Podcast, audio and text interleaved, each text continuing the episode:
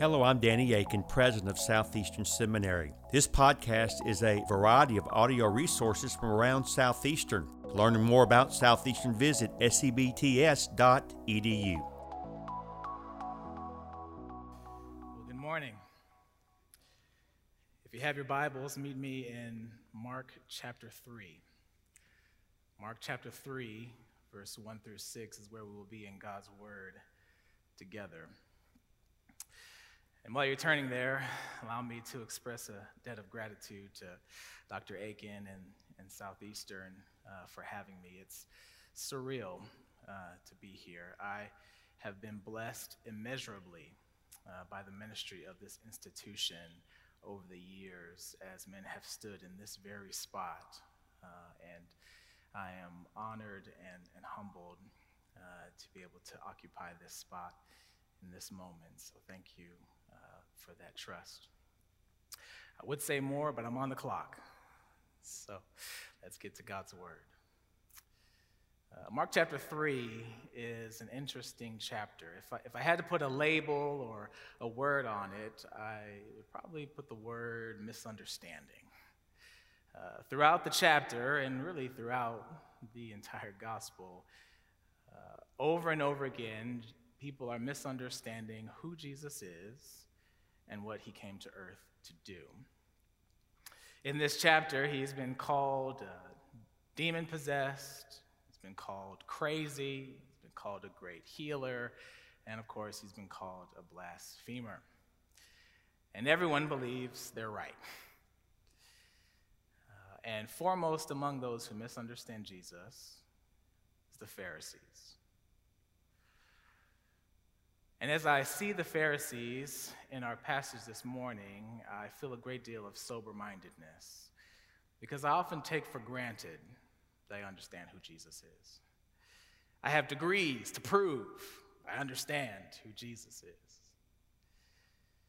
But the Pharisees are a cautionary tale of the disparity that can exist between studying God and actually knowing God.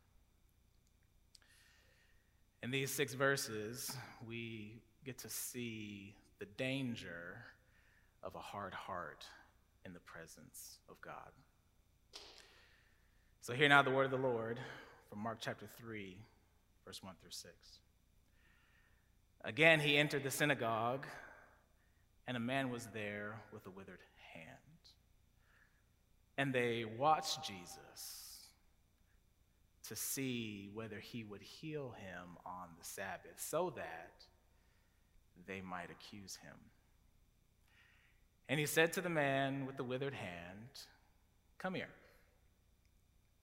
And he said to them, Is it lawful on the Sabbath to do good or to do harm? To save life or to kill? But they were silent. And he looked around at them with anger, grieved at their hardness of heart. And he said to him, Stretch out your hand. He stretched it out, and his hand was restored. The Pharisees went out and immediately held counsel with the Herodians against him, how to destroy him. This is the word of the Lord. Thanks be to God. Let's pray. Lord, what a great honor it is to know you, to serve you.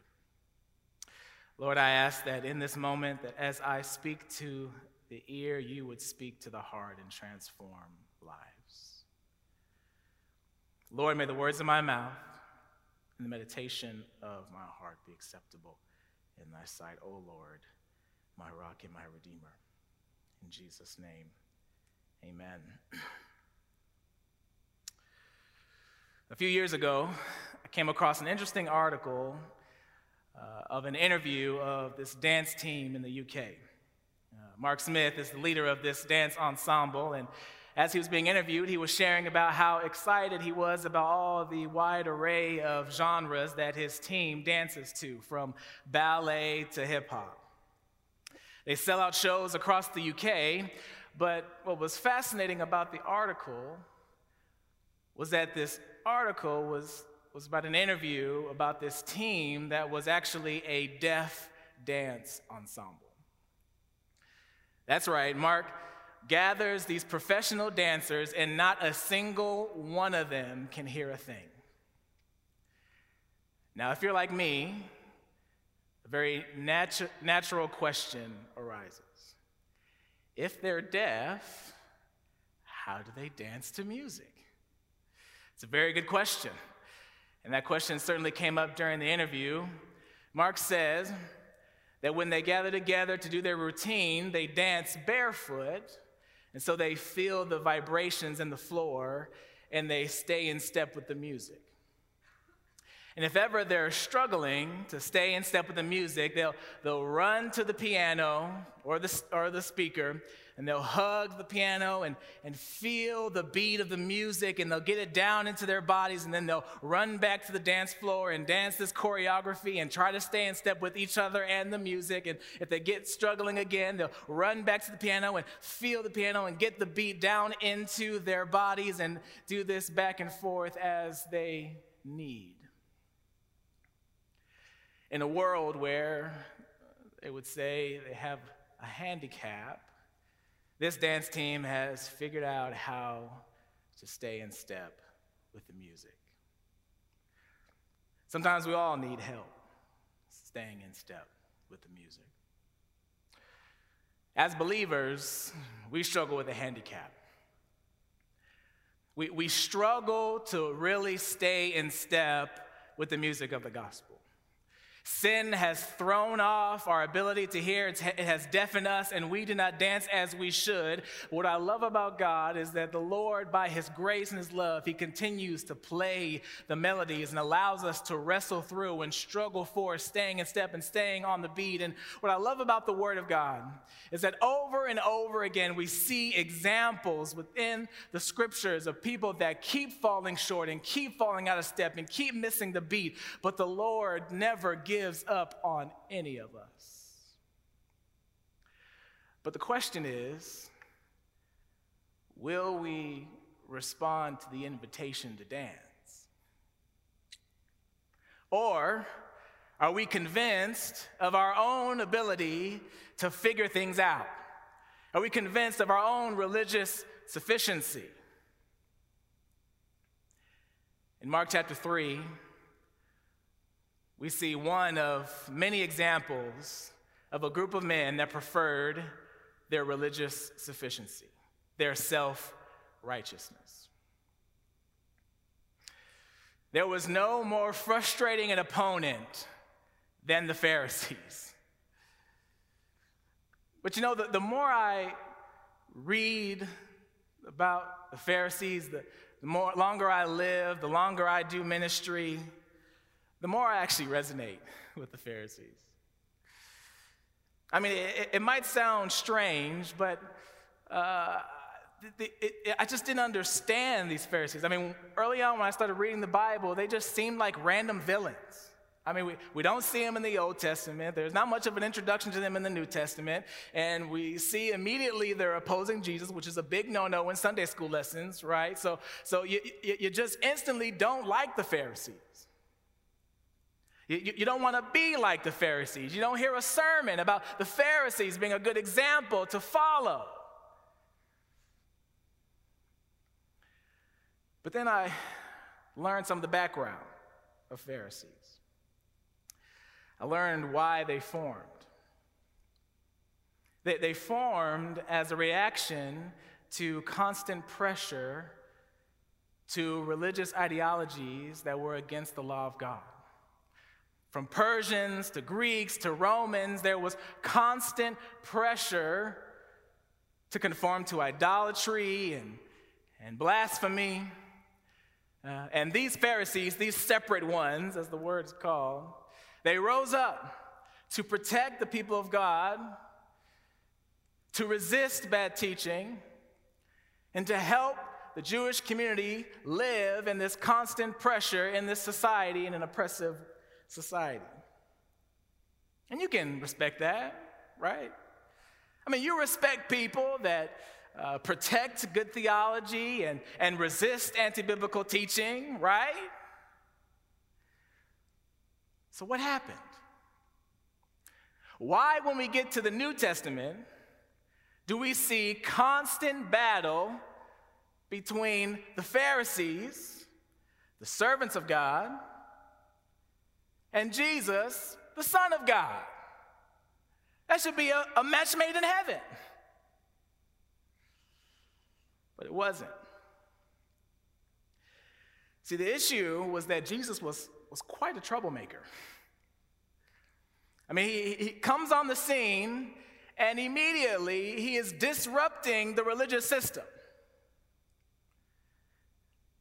I mean, this religious system that these people have relied on for years, it's been in place for years. Generations have come to count on this religious system, and Jesus comes along and he doesn't seem to respect any of it.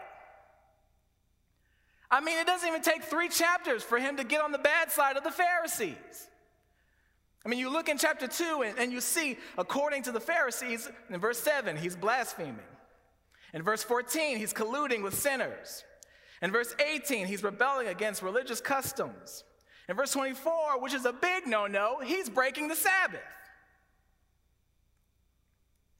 So by the time we get to chapter 3, the Pharisees are not on the fence anymore about how to feel about Jesus. This guy is a threat to our way of life. He's got to go. And so when we come into chapter 3, they're trying to figure out how to get rid of this troublemaker. And they find their opportunity with the Sabbath. The Sabbath was a big theological topic. There was a tension around the Sabbath because when you read the Old Testament scriptures, the Sabbath is held up as incredibly sacred. I mean, the Lord modeled it in Genesis 2. He etched it in stone in the Ten Commandments. And even in Exodus 31, he says to the people, Above all, you shall keep my Sabbaths. That's a big statement. But the tension is, that while the Sabbath is being held up as sacred, there's not a whole lot of detail about how to keep it. It just says, cease from working. That's it. It's not very concrete. So what happens when well-meaning religious people they come and they, they want to do good, they want to live right, but it's not concrete. Of course, they make a rule. You got to have rules when you're religious because how will I know if I'm good enough? You got to have rules when something is abstract and concrete because we might be in danger of the slippery slope. We got to protect people from the slippery slope. Nuance is very threatening, so let's make a rule so that we can be clear about what it means to be good. And also, I can police other people that aren't as good as me. So, the mantra of, of the religious is do better, do better, do better. Let's make a rule. So, the Pharisees, in this gap between the sacred and the concrete, they make hundreds of rules about the Sabbath with so much detail, addressing all kinds of things, counting how many steps you can take, how heavy something can be that you can pick up, restrictions on eating, restrictions on bathing. I mean, there's so much. And they do all this to be clear about what it means to keep the Sabbath. And so they make rule after rule after rule, hoping that they will rule out sin. But unfortunately, they misunderstand the nature of the heart. That rules don't actually cure sin, they restrain it, they restrict it, but they don't actually cure it. It needs a, a deeper change. It reminds me of a story I heard by Dr. Tony Evans some time ago. He tells a story of a man that went to the doctor, and this man was in excruciating pain all over his body. So he went to the doctor and said, Doc, please, I need your help. Everywhere that I touch feels so much pain from the top of my head to the tips of my toes. I need your help from this pain. So the doctor said, Okay, well, well let me see what you're talking about. So he, so he touches his head and says, Ouch. And he touches his chest and says, Ooh. And he touches his leg and he winces in pain and he reaches down and touches his toes and he fills his eyes with tears. He's about to topple over. And the doctor shakes his head and looks at him and says, You knucklehead, you have a dislocated finger. The problem was the man understood that there was pain, but he didn't understand the real source of the pain. The Pharisees, they had rule after rule trying to get rid of sin, but they didn't actually address the source, the issue, the deeper issue, the nature of the heart. And so they see Jesus, and he's a rule breaker. He's providing nuance in chapter 2, verse 23 through 28. So he's got to go. And so we get to verse 1 in chapter 3, and Jesus enters the synagogue. The parallel story in Luke chapter 6 lets us know that he begins teaching in the synagogue. And the Pharisees were there too, but they weren't there to worship. No, they weren't there to hear the word of God. Verse 2 lets us know that they were there to trap Jesus which begins a series of ironies unfolding within this story because I'm pretty sure plotting to kill someone on the Sabbath is not actually keeping the Sabbath. But they're not worried about that. Jesus is the problem, so we got to deal with that. And again, we see in the Luke parallel that Jesus knows their thoughts. And so he decides to capitalize on the moment. And he does something very unusual in the Gospels. This account is the only instance in all of the Gospel of Mark, and one of only few instances in all the Gospels, that Jesus performs a miracle unprompted and unapproached. There's a man in this synagogue, and he comes in and he's just trying to live his life.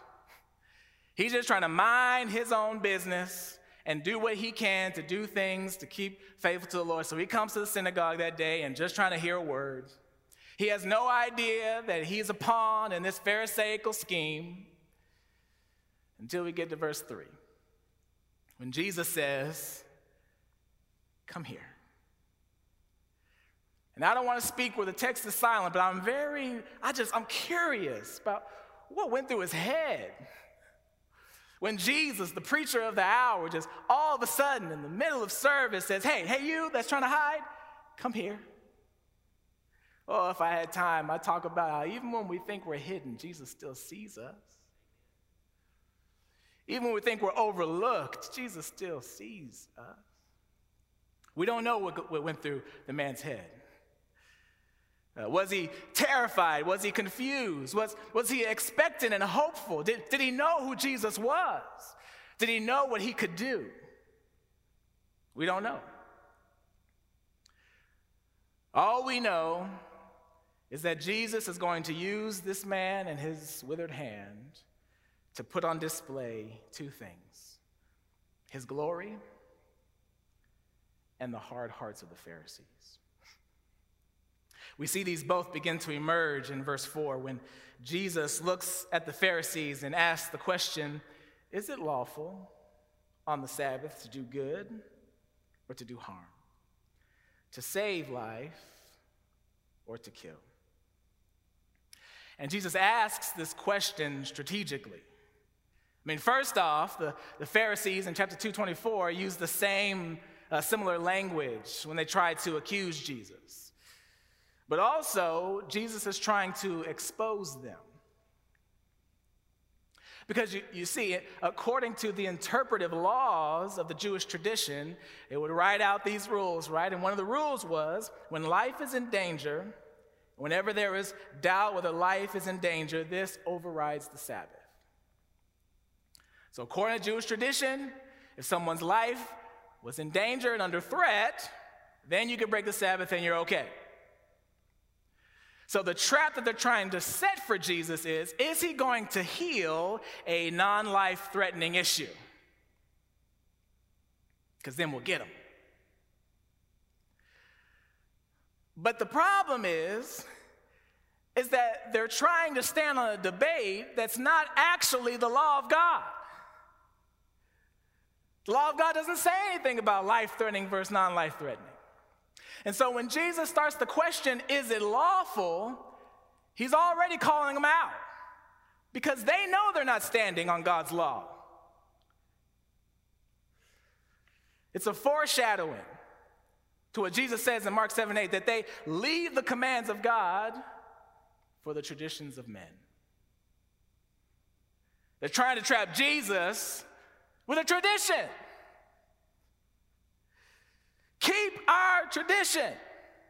And they know they can't say that out loud. They want to blend tradition and the law. And I don't know what went through their minds. But for Jesus to use the words that he did, I, I think of Deuteronomy 30, where the Lord calls out his people and calls them to repentance from their heart. And he says things like in verse 15 See, I have set before you today life and good, death and evil. If you obey the commandments of the Lord your God that I command you today, by loving the Lord your God, by walking in his ways and keeping his commandments and his statutes and his rules, then you shall live. I can imagine they, they thought of uh, Isaiah 1 or Isaiah 58. I mean, these men memorized whole books of the Bible, and I imagine they could think of Isaiah 1 where, where the Lord actually says to Judah in their rebellion to bring him no more Sabbaths, no more offerings, no more prayers. Because they refuse to remove the evil in their hearts. So he says to them in 117 learn to do good, seek justice, correct oppression. Judah was fine with keeping the Sabbath as long as they didn't have to actually live for God. And so it is with the Pharisees. And Jesus will make this clear later on in Matthew chapter 23 when he says, Woe to you, scribes and Pharisees, hypocrites! For you tithe mint and dill and cumin and have neglected the weightier matters of the law, justice and mercy and faithfulness. These you ought to have done without neglecting the others. Is it lawful to do good? Is it lawful to save life? Of course it is. That's never an exception unless you get into the realm of tradition. But they wouldn't kill Jesus over tradition, would they? Certainly, they would have the mindset to let go of tradition. The irony of this exchange is that uh, there's actually no Jewish tradition interpretive law about what to do with miraculous healing, right? Because nobody could do that. Uh, but Jesus is about to miraculously heal him. Uh, but do you think they care about that technicality? Nope. They refuse to repent. They refuse to surrender to the Word of God. They, they refuse to soften their heart to the suffering and affliction of this man. They would rather set him up as a theological issue to fight over than a neighbor in need to love.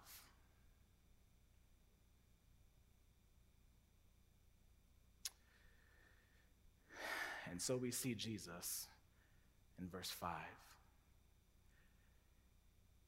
And if you let it, this verse could send chills down your back. Because this verse is very unique in all the gospel. Nowhere else in the Gospel of Mark do we see Mark actually identify the emotions of Jesus. He's angry and he's grieved. Now, was he angry and grieved in other places in the Gospels? Of course. But for Mark, the, the gospel writer, the gospel that's fast paced, the gospel that's intentionally brief, Mark takes the time to name anger and grief in Jesus. Can you imagine the look on Jesus' face as he looked around at these men? If anyone should respond with worship, if anyone should respond with rejoicing over someone's suffering being gone, it should be these men. But the text says they have a hardness of heart,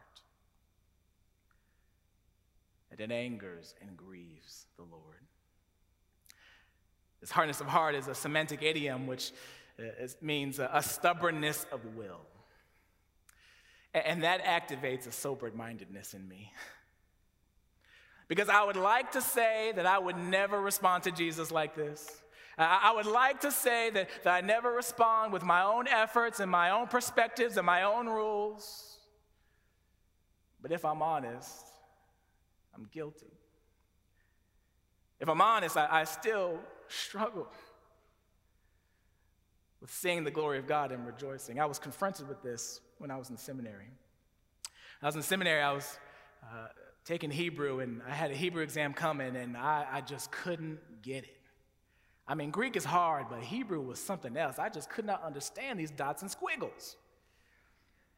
And so I'm studying for hours and hours and hours trying to understand, and I just couldn't get it. And so eventually I just gave up, went to bed, and the day of the exam came.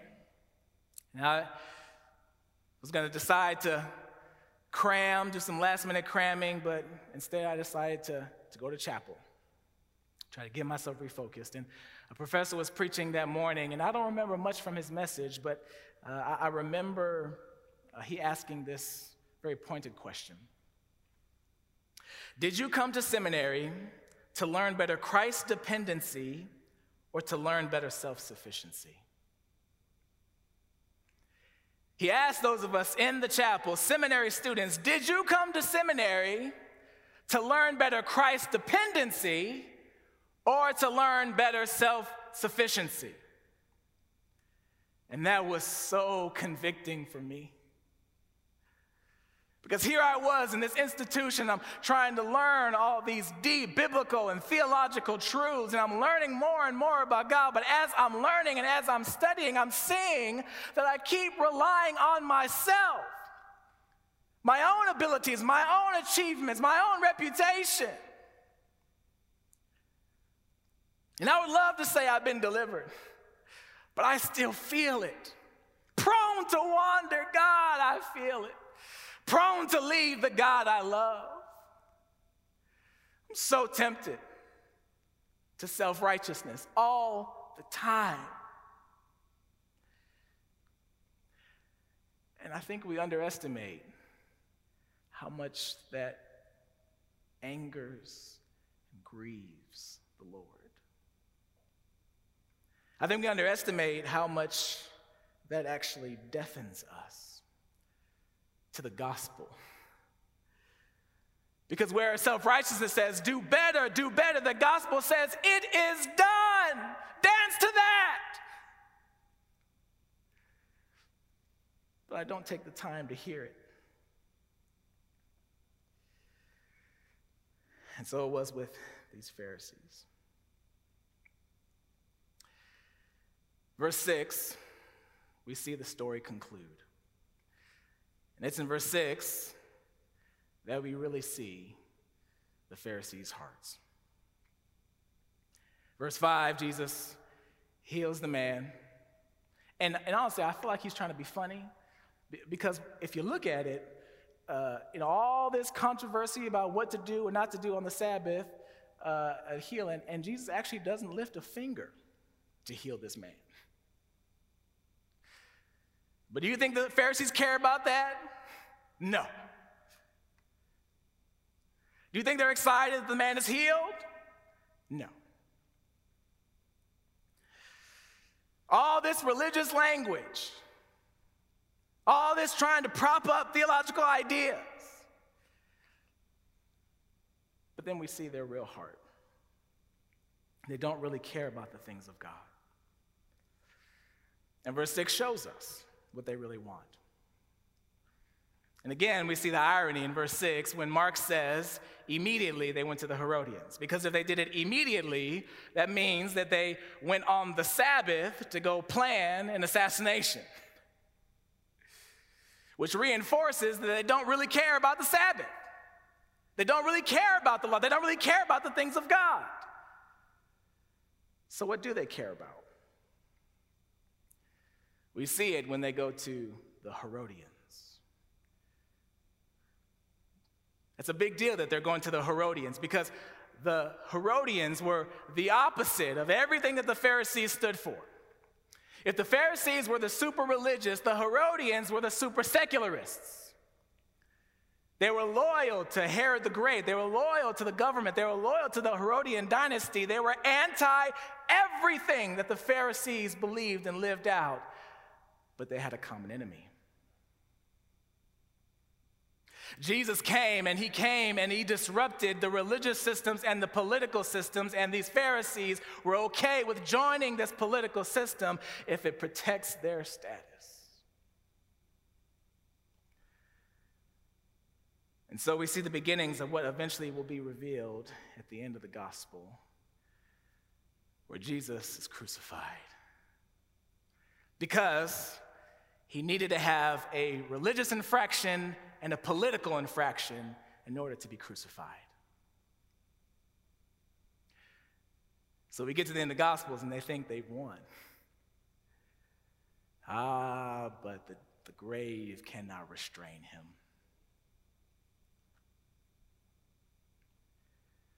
And as he stands in victory, since curse is lost on me. But they're not concerned about that. So here's my question for you Who do you relate to in the story?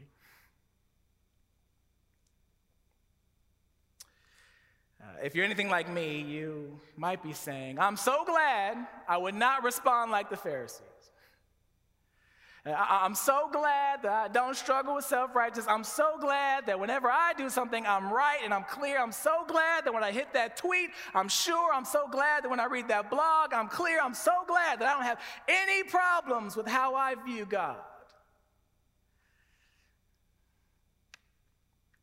But I want to encourage you be careful when you think you have your heart figured out. Jeremiah 17 tells us it's very deceitful.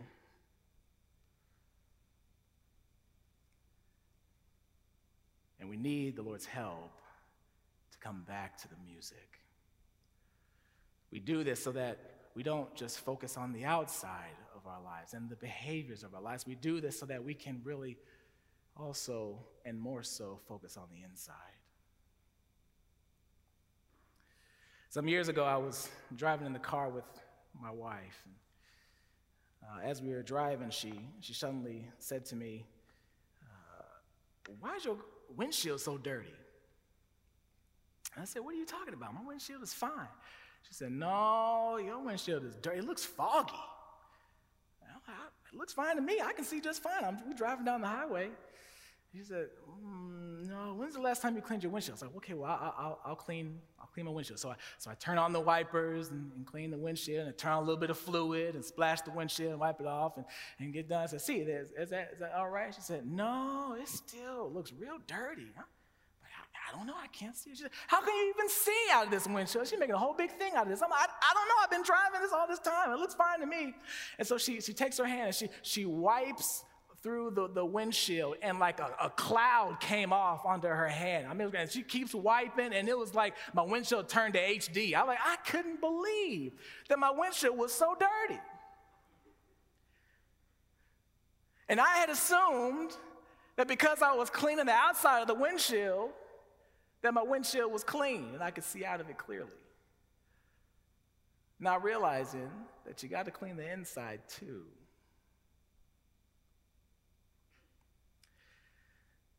We need to be careful as we live this Christian life that we don't get deceived into settling for just cleaning the outside. Rules won't cure sin. We need heart change.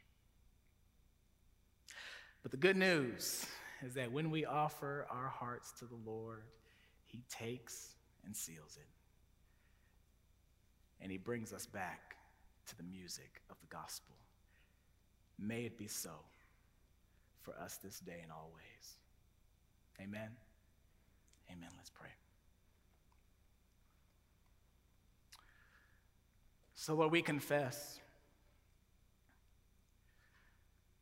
that we are so drawn by the concrete with good intentions, trying to make rules to govern ourselves and to govern others. And Lord, our, our hearts are tempted to wander. They deceive us into thinking that we are clear in our righteousness. And Lord, you are grieved. And yet, Lord, you don't give up on us. You continue to call out to us. You continue to draw us. You continue to help us to follow the beat of your gospel. Lord, would you help us to confess where we fall short? So we will turn back to you, hug your word, hug your gospel, and that it would infiltrate our hearts. We ask this in Jesus' name. Amen. Thank you for listening to this podcast. Consider giving to Southeastern Seminary online or visiting us for a preview day. For information on how to give or sign up for a preview day, visit sebts.edu.